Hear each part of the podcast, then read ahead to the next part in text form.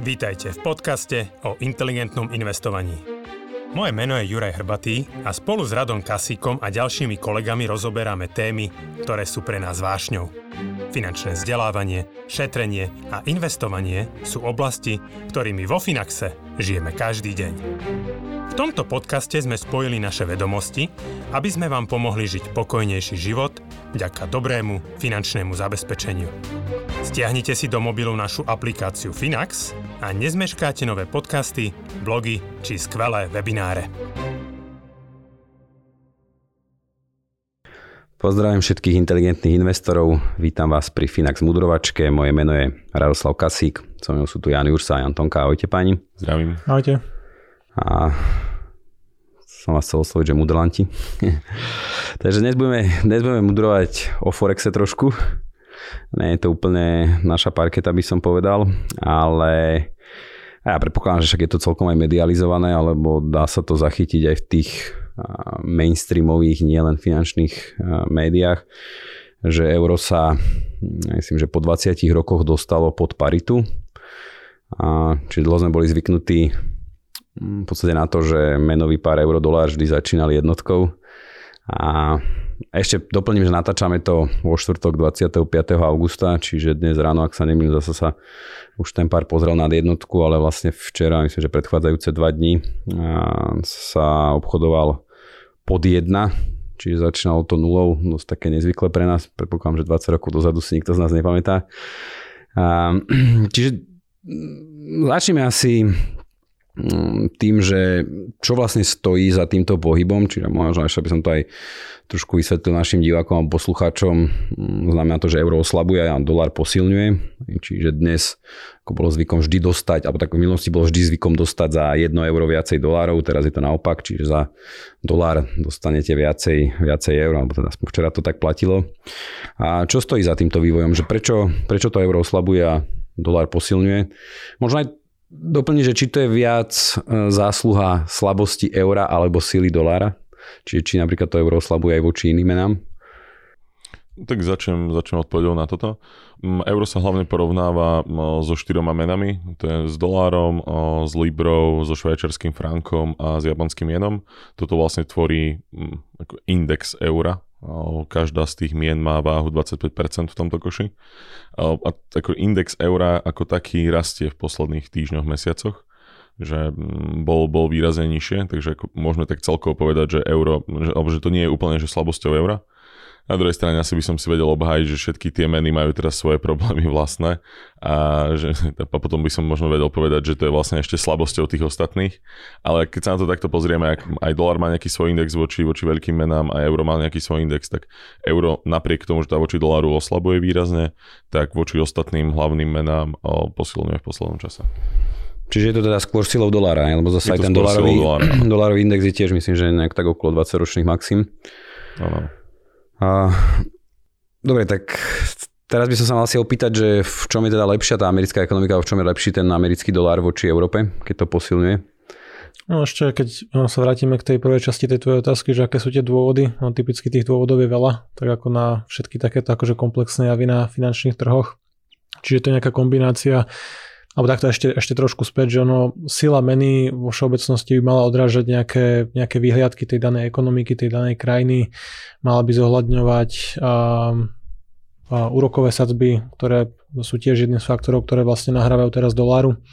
Čiže keď by sme mali ísť tak postupne, prečo ten dolár je teda na maximách, alebo teda prečo euro je také lacné, tak v prvom rade sú to nejaké obavy mm, z recesie v Európskej únii, v eurozóne, čo je akože oprávnené vzhľadom na vysoké ceny energií, konflikt na Ukrajine a celkovo akože spomalovanie tým, že európske ekonomiky sú do veľkej miery závislé na importe komodít, čiže energeticky hlavne ropa, zemný plyn. Nemecko z toho vyrába niečo s vyššou pridanou hodnotou, exportuje to do sveta, čiže keď sa ti zrazu jed, zadrhne ten motor tým, že už nemáš lacné palivo, tak nemôžeš tak efektívne možno konkurovať na svetových trhoch, čiže je tam tých faktorov viacej, jednoducho Európa sa tak nejak akože konsenzus je nastavený, že sa rútime trošku do tej recesie. A Spojené štáty tento problém nemajú, tam majú skôr akože a ten rast je stále celkom zdravý, rých, zdravý alebo teda dobrý, aj trh práce je silný a zároveň aj úrokové sadzby sú aktuálne 2,5%, Aj tak, ten horný je 25 až 2,5. Zatiaľ čo v Európe sme na nule. A, takže aj americká mena pre uloženie nejakého väčšieho množstva peňazí je zaujímavejšia. Predáš euro, uložíš to do dolárov, kde máš nejaký a, aspoň a, nominálny výnos, dosiahneš. A samozrejme aj dolár dlhodobo pôsobí ako taký nejaký bezpečný prístav, čo je tiež jeden z faktorov, keď celému svetu sa nie tak veľmi darí, alebo sú nejaké obavy z rizik, mm, či už v Európe alebo Čína, stále sa tam, tam trošku tak nejak borí s tým covidom a lockdownami a podobne a tiež nejakými svojimi internými problémami, tak ten dolár je zaujímavý akože z viacerých týchto akože faktorov. Že dolár nie, nie úplne, že sám o sebe považovaný asi za bezpečný prístav až tak, ale, lebo že keď vidíme také dni, kde na trhu je viac taká riskantná nálada, tak dolár, doláru to nepomáha, no, tak to, to doláru vtedy pomáha, pardon, ale skôr je to o tom, že o, americké štátne dlhopisy sú, sú ten safe haven, ten nejaký bezpečný prístav a Samozrejme, keď chcem nakúpiť americké štátne dlhopisy, potrebujem mať na to doláre. Ale akože tí, tie be, úplne že bezpečné, bezpečné meny, tak to vnímame asi frank, jen, euro. Hej, že to, sú, to sú tie, že keď o, investori majú nižší rizikový apetít, tak tieto meny v ten, tie dni krátkodobo posilňujú. Ale hej, jasné, že mm, zhoršujúca sa nejaká situácia alebo nejaké obavy v konečnom dôsledku, ak to odparkujem do amerických štátnych dlhopisov, tak, tak doláru pomáham. Ešte to potiahnem o jednu úroveň nad to, že ako podľa čoho sú meny, aké silné. Presne ako Janče hovoril, úrokové sadzby, obchod, ekonomika a tak ďalej, ale stále v konečnom dôsledku, ako vo všetkom, je to dopyt a ponuka. Že máme posledných už zo pár vysokých, zo pár desaťročí systém, kde sa meny obchodujú voľne, nie sú na nič takto nejako silno naviazané. To znamená, že vždy je nakoniec hodnota toho menového páru alebo ten pomer je výsledkom dopytu a ponuky, ktoré, ktoré sú potom ovplyvnené tými faktormi, ktoré Janči menoval. Čiže nekončí sa podľa vás hegemónia amerického dolára, ako potom mnohí volajú ja to mám pocit, že počúvam každý rok s nejakým iným vysvetlením a absolútne to tak nevyzerá teda. Akože áno, ja môžem potvrdiť, že odkedy som začal tak vnímať trošku svet a ekonomiku, politiku, tak áno, mohol sa človek s tým stretnúť, či to sa bavíme možno nejakých už pomaličky 20 rokov. No, závisí od toho, aké médiá čítaš, že aký máš ten zdroj informácií, že takí tí permabéry, čiže nejakí uh, perpetuálni pesimisti, ktorí hľadajú vždy len to najhoršie, poznáme tie grafy a, také tie porovnania, že ako dlho ktorá mena vydržala byť um, takouto rezervnou menou Veľká Británia, keď jednoducho ovládala väčšinu sveta Libra, a teraz akože Spojené štáty už presne sa akože dostávali dávnejšie na tú dobu, že ako dlho je ten dolár rezervná mena, ale akože, hej. A čo, prekonáva už, z pohľadu histórie, prekonáva tá dĺžka ostatných? Myslím že, myslím, že prekonáva. Hej, hlavne je to strašne akože absurdný argument pri tom, koľko dát na to je, že na pád britského impéria bolo proste milión dôvodov, ktoré potom ovplyvnili to, že už Libra nebola taká, taká dominantná a že robiť z toho nejaké závery, ako pekne to vyzerá v grafe na tých rokoch a tak ďalej, ale že to, ako nejakú výpovednú hodnotu to má limit na nula. A dolár bol prehlásený za mŕtvého už veľakrát a stále, hmm. stále nie. A nikdy s nejakým rozumným vysvetlením v končnom dôsledku, hej, že a ako vy tak z takého nadhľadu možno vnímate tento vývoj, mm, ako teraz myslím euro-dolar, že vráťme sa, vráťme sa k tomu páru, že či vidíte za tým, že niečo také dramatickejšie sa deje, že či to znamená či pre svetovú ekonomiku, európsku ekonomiku, niečo zase, lebo o tom sa moc nehovorí, akože skôr, čo ja si pamätám z histórie, sa častejšie skloňovalo to euro práve keď posilňovalo, tým, že Európa je pomerne dosť, alebo európska ekonomika je dosť závislá na exporte, či ono vždy, keď je tá mena silnejšia, tak v inej mene ten export je drahší. Čiže pokiaľ slabšia mena, to podporuje podporuje vývoz, naopak umocňuje tú, tú infláciu u nás. Čiže či to vy vnímate, že je to nejaké dramatické, nejaké rizika, alebo že stále je to úroveň, ktorá je zvládnutelná, proste tak sa vyvíja trh, taká je situácia. Či mám hľadať za tým niečo viac zase? Ja v tom nejaké akože obrovské, obrovský nejaký problém v tom nevidím. Do veľkej miery môžeme povedať, že je to, je to výsledkom tej obrovskej nevinútenej chyby, ktorou európska energetická politika bola v posledných dekádach. Že sami sme si zavarili závislosťou na, na ruskom zemnom plyne, akože extrémnou závislosťou. Odmietali sme s tým celé dekády niečo robiť z rôznych dôvodov, ktoré sme tu už menovali a vo výsledku mm, teraz to zasahuje európske ekonomiky, zasahuje to nejakú dôveru investorov v, v európskej ekonomiky a pospolitý ľud, mm, všetci tu budeme platiť za energie brutálne násobne viac ako, ako priemerný americký spotrebiteľ, kde ako aj v Amerike počúvame o tom, že dobre teraz tankujú draho, ale že reálne tie ceny energií tam ako rástli, že zlom ako proti tomu, čo v Európe. Takže ako, stala sa chyba, ktorá sa teraz prejavuje nejako vo všetkých nejakých častiach ekonomiky a tá chyba vedie, podľa mňa do veľkej miery práve táto chyba vedie k tomu, ako to teraz vyzerá, ale to nie je niečo, čo bude problém na, na dekády v konečnom dôsledku. Takže nevidím to ako možno nejaký, nejaký totálny, nejakú úplnú dramatickú zmenu v tom, ako, ako ten menový pár budeme vnímať už navždy a že už, už navždy teraz bude euro slabšie ako dolar zase európske ekonomiky sa schopia, prejdú cez, cez tieto problémy v nejaký moment. O, ekonomika USA sa v nejaký moment zase prehreje a, a bude potrebovať trošku spomaliť. Že nemyslím si, že toto je až také dramatické, ako sa tu miestami prezentuje. Či ty to skôr akože vnímaš vyslovene, že je to výsledok tej energetickej politiky, alebo možno takej komplexnejšej ekonomickej politiky Európy, že predsa len sme možno trošku menej liberálni, viac taký protekčný, menej taký proreformný voči, voči Spojeným štátom, že je to taký aj to je tvrdší kapitalizmus súčasť... za tým Atlantikom a že či je toto prejav toho, že naozaj taká tá sloboda ekonomická tam je asi väčšia. Možno by som bol ochotný tvrdiť, že tá, tá absencia tej ekonomickej slobody tu, alebo tá, to, tam to, že je oveľa nižšia, že výsledkom toho je, ako v energiách to dopadlo, ako to dopadlo. Že ak by sme tu mali... Taký ten typ of the iceberg, je ten vrchol ľadovca, že je toto, kde sa to prejavilo. Ale že mm, samozrejme, v konečnom dôsledku je tam fakt milión faktorov a to, že nevieme byť posledné dekády o konkurencie schopný, čo sa týka inovácií, že ten kapitál naozaj stále sa všetok ťaha do USA a tak ďalej, tak to je tiež veľmi silný faktor. Ale keď sa pozrieme na to, že čo ten menový pár urobil za rok, tak, alebo za pol roka dokonca, tak do veľkej miery vieme pre povedať, že v tento moment je to, je to najmä, najmä kvôli týmto problémom. Presne ono, tie dôvody, ktoré ty si menoval, že no, pomalší nejaký rast Európy, alebo teda nie taký akože uvoľnený trh práce, nie je tu taká tá veľká sloboda pre tých podnikateľov, alebo nevznikajú tu nejaké inovatívne firmy, že to by sme mohli povedať, že to stojí za tým, prečo Európa povedzme poslednú dekádu alebo dekádu aj niečo zaostáva za rastom Spojených štátov, akože či už sa pozeráme na nejakú valuáciu, ocenenie európskych akcií alebo akciových trhov, ale to, čo sme videli vlastne od začiatku roka, kedy euro oslabilo nejakých 12-15% vlastne až pod tú paritu, tak to je akože do veľkej miery to môžeme pripísať tomu konfliktu na Ukrajine zo začiatku februára, alebo z konca februára a vlastne celé tej energetickej kríze, čiže ono je trošku akože aj pochopiteľné, že Európa si na dobre sa ľahko zvyka, keď tu máme obrovský e, krajinu, ktorá má neskutočne nerastné bohatstvo a zároveň to pre ňu bol obrovský zdroj príjmov, bola ochotná to vyvážať, mali sme tu vybudovanú infraštruktúru, tak samozrejme európsky priemysel a hlavne Nemci sa prispôsobili tomu, že máme lacný plyn, vieme vyrábať, nemusíme a budovať nejaké akože kapacity. Nemusím, jednoducho dovezieme si tie suroviny, nemusíme riešiť nejakú ekológiu, príde nám to plynovodom, je to OK, nemusíme tu vrtať tak ako Spojené štáty, ktoré sú viac menej energeticky sebestačné. Čiže mali sme tu takú výhodu, ktorá Európu, eurozónu, alebo teda tú západnú Európu tlačila alebo pomáhala aj k tomu rastu. Ako mm, veľmi, veľmi lacný input, veľmi lacný zdroj pre ten hospodársky rast, ale tak teraz si to vyzerá, že vyžerieme najbližšie Ja sa roky. absolútne nečudujem, že, že priemysel si na to zvykol, že to je, to je úplne normálne.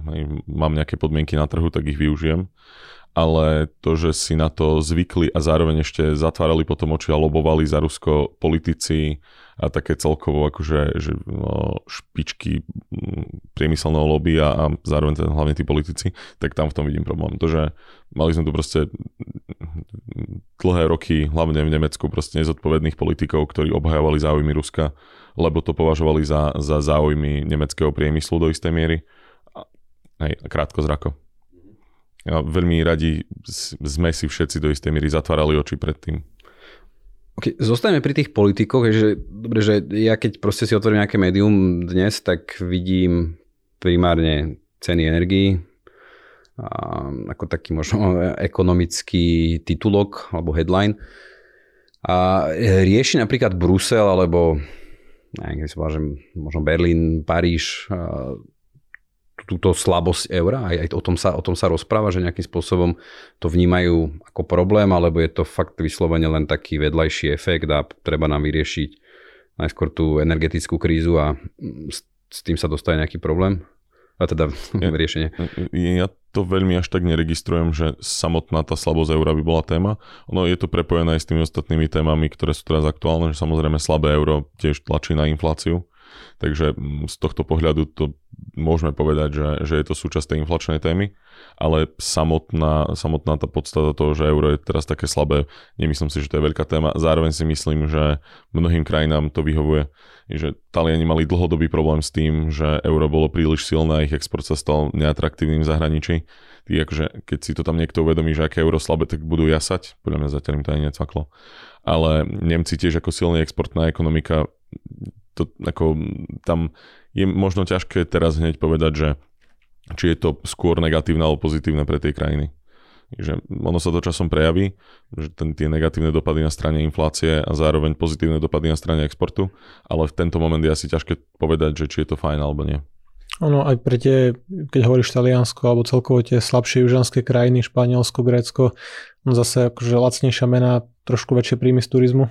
Proste americkí turisti, keď budú míňať svoje doláre v Európe, dostanú za ne a viacej tovarov a služieb, čiže zase a nemecké podniky sa asi prispôsobia, že tomu asi nikto nedávame nejakú veľkú pravdepodobnosť, že by toto zadrhlo to hospodárstvo. Proste je to nejaká sú tu nejaké, nie že nové pravidlá hry, ale proste niečo sa zmenilo, podniky nie sú akože statické a tá ekonomika sa nejako rekalibruje a prispôsobí sa buď na vyššie ceny energií, niektoré veci sa budú robiť inými postupmi alebo niektoré sa úplne zastavia, to je v pohode. Ale presne sú aj krajiny, ktoré, ktorým to slabšie euro akože môže vyhovovať. Či už je to akože kvôli tomu turizmu alebo celkovo, že jednoducho im to brzdilo ten hospodársky rast ako Talianom. Však Taliani, oni si, kým mali svoju vlastnú menu, tak oni ju držali strašne slabú práve kvôli exportu. Pravidelne aj devalovali. Nie? Úplne, ale že veľmi pravidelne a naozaj však to bola jedna z ich hlavných výčitiek, že nemali už svoju vlastnú monetárnu politiku a že to škodilo ich exportu. Ale podľa toho, ako sledujem ako talianské, trochu tú talianskú politiku, tak nemám pocit, že by sa to vôbec ani tam stalo témou.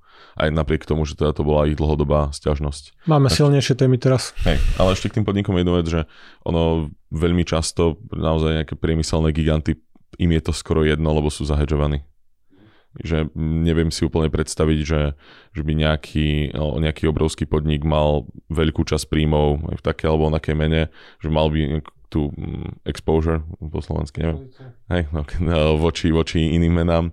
A nestaralo by sa o to ich finančné oddelenie, aby, aby ich to neohrozovalo. Potom aj hedging dovysvetlím, že je menové zabezpečenie. A čo Európska centrálna banka, že to ma napríklad mňa trošku prekvapia, aspoň ja nič nevidujem, že by to riešili. Ale presne môže byť nejaké potenciálne posilnenie, posilnenie eura voči doláru nástrojov na zníženie tej inflácie, že si tu uviedol, že teraz neviem, či od začiatku roka alebo za posledný rok, že sa bavíme o, nejakom, o nejakých 13%, čo je pomerne silné povzbudenie rastu cien, hlavne teda keď sa bavíme o komoditách, ktoré teda dovážame, obchodujú sa v dolároch, čiže tam ten rast tých cien je ešte umocnený práve tým slabším eurom, čiže ECB na to nejak reaguje, Európska centrálna banka. Všeobecne by som povedal, že centrálni bankári neradi rozprávajú o tom, že robia nejaké kroky kvôli tomu, aby posilnili alebo oslabili menu. Že nie, niekde tam v to pozadí často býva, ale nekomunikujú to. No, to je podľa mňa podobné ako Fed nechce komunikovať, že niekedy robí nejaké kroky kvôli tomu, ako vyzerá akciový trh ale akože niekde v mysliach to tam oni majú. Hej. No, väčšinou máš mandát na stabilitu cien, čiže na infláciu. No, ale viem, že to trošku súvisí. Ale, ale to, súvisí to samozrejme, že keď vyššie sa dobe by sa to dalo obhajiť, Hej.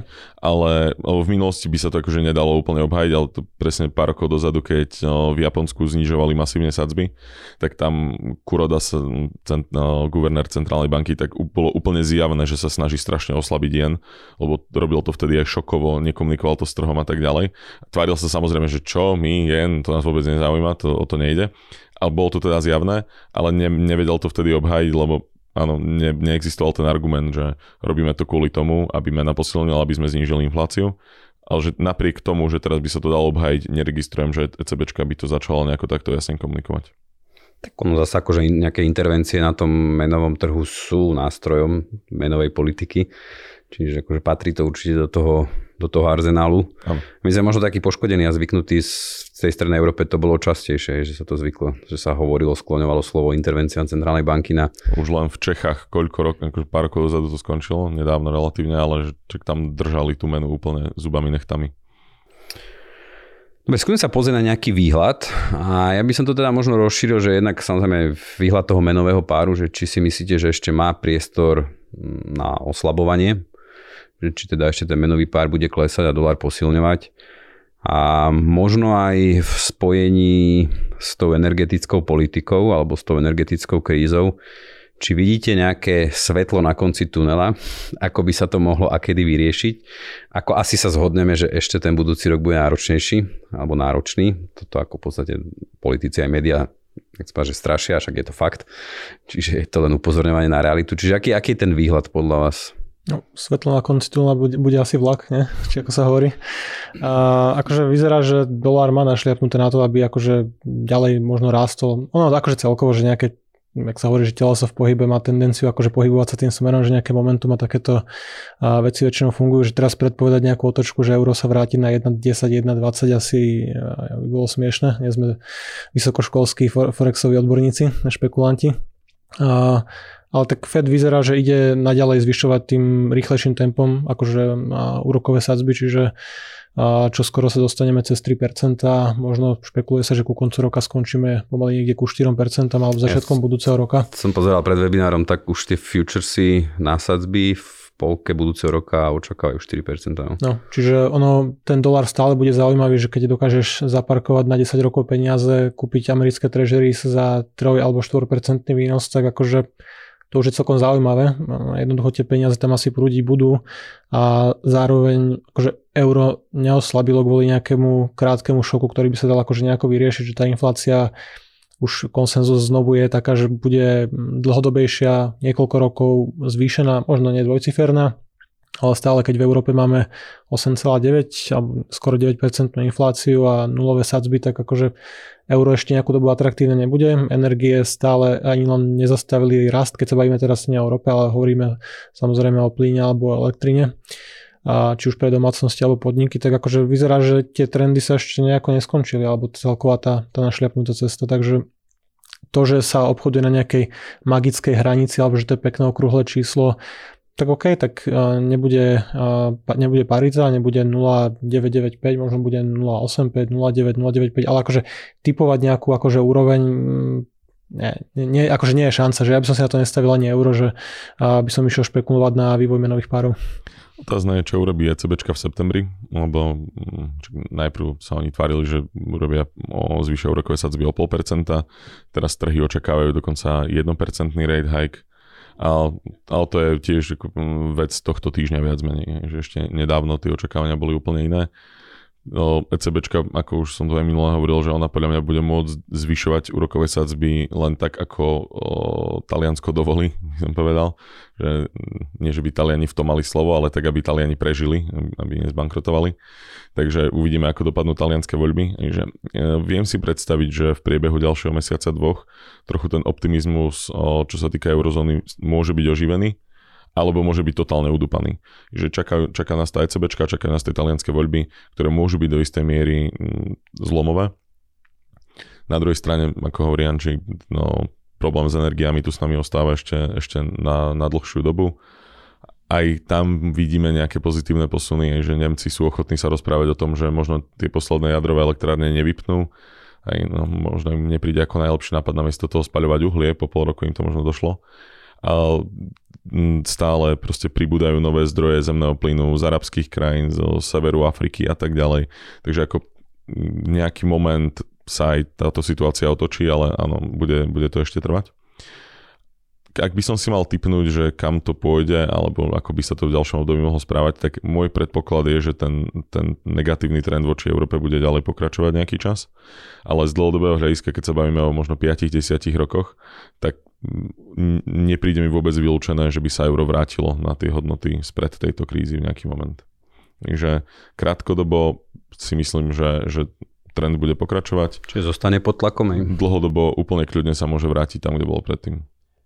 Dobre, my pomerne často dostávame otázku aj akože od klientov alebo aj od známych, mm, ktorí asi trošku viac sledujú to dianie na tých finančných trhoch, že vlastne táto informácia, ktorú teraz riešime, nie je pre nich novinkou. A pýtajú sa, že či nemá zmysel teraz menovo zabezpečiť investície v dolárových aktívach. A to znamená, že sme v rámci toho menového páru na nejakom minime. Čiže pokiaľ by to euro začalo zasa posilňovať, tak to znamená nejaké menové straty, kurzové straty na, na tých dolárových investíciách, ktoré stále tvoria väčšinu portfólií aj tu najších investorov, alebo aspoň teda nejakú polovicu, však v podstate aj v našich, v našich portfóliách.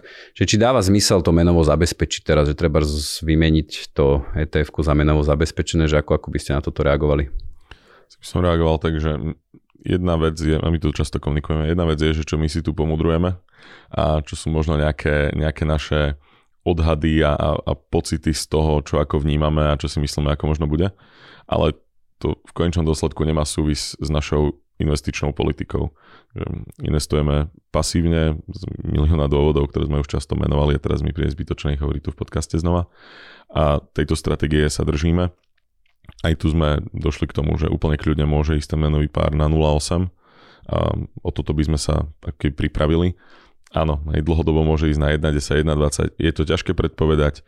Dlhodobo ten menový pár sa hýbe v nejakom rozumnom pásme, že stále to sú dve obrovské ekonomiky, keď sa pozrieme na eurozónu ako na nejaký jeden celok, ktoré sa nebudú v akože horizonte možno dekád až tak brutálne vychyľovať. Sú to proste dve, dva najdôležitejšie ekonomické celky.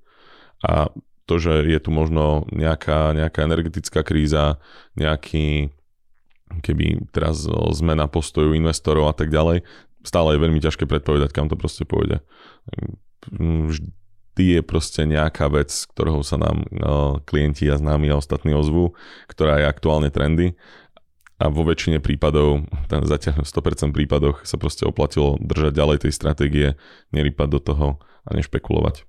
Ty si tak pekne podsunul už tej otázke, že euro je blízko minima, že to je, to je presne to kľúčové, že je blízko minima, že vychádza z nejakej, akože, kľudne aj dlhoročnej histórie, ale stále to je krátka história, 10, 20, 30 rokov, ako euro je od 99. Nie, alebo tak nejako. Hej. Čiže akože toto je príliš krátka časová rada že keď sa bavíme o výnose akciových trhov, tak sa pozeráme na 130 rokov alebo aj dlhšiu históriu, akože čo nemáme úplne presne akože indexy zostavené. A teraz vychádza z toho, že zapínať, vypínať hedging, hrať sa podľa nejakej poslednej histórie, posledných rokov, že OK, tak keď bude 1.20, tak spravím toto, keď bude 1.30 toto, že to je proste história, ktorá bola počas akože inej doby.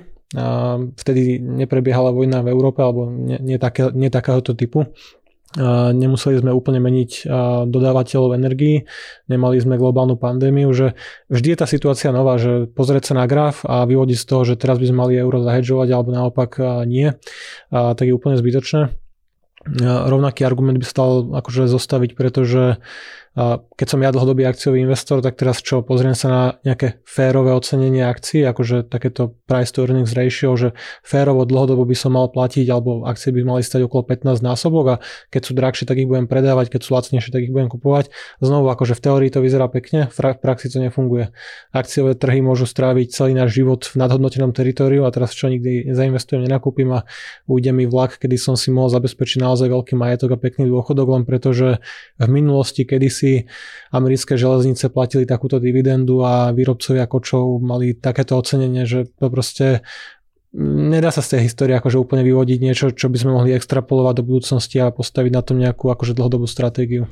No to znie to, že to je možno niečo iné, ale v konečnom dôsledku aj rovnaké špekulovanie na ten menový pár je úplne to isté, ako keby sme teraz začali vyberať akcie alebo meniť regióny a teraz si povedať, že tak vlastne keď očakávame, že teraz sa bude viac zariť Európe ako Amerike, alebo sa napríklad ten eurodolár otočí, tak čo?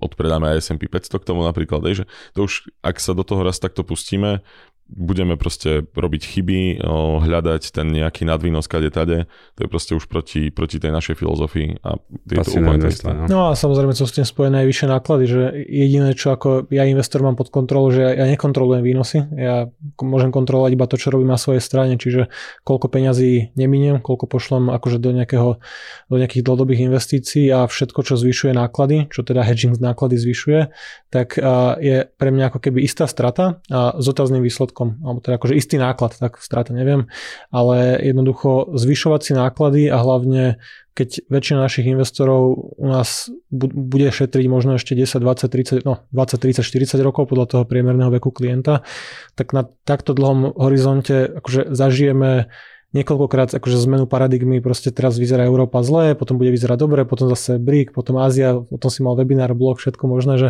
to sa toľkokrát zmení, a snažiť sa na takéto akože aktuálne situácie reagovať dlhodobými peniazmi, že čo s nimi robím, ako teraz vždy prekopem stratégiu, že to je asi to najhoršie, čo môže investor spraviť. Je, je to to naháňanie výnosu. No áno, ja ešte možno doplňovať, však to tak, alebo to tak uzavriem, lebo však ja s vami súhlasím. a, aj, tá, aj to rozloženie rizika v rámci, v rámci meny, aj to je diverzifikácia veľmi kľúčová. Čiže nejaké, nejaké kurzové riziko rozklada diverzifikáciou a aj má to pasívne investovanie o tom kopírovaní hodnoty alebo rozloženia hodnoty okolo sveta a patrí k tomu aj mena. Dobre, za mňa všetko. Neviem, že či chcete niečo doplniť, zodpovedali ste všetky moje otázky a mm, či ešte teda máte niečo k Forexu, čo by ste chceli dodať. No, asi nie. Dobre, ďakujem veľmi pekne a ďakujem aj vám za pozornosť. Verím, že sme vám zasa nejakú ďalšiu tému trošku viac objasnili. Trošku nás preniesli na tie finančné trhy, ako to vyzerá. Teším sa teda do skorého videnia, skorého počutia. Užite si ešte leto. Majte sa. Do počutia.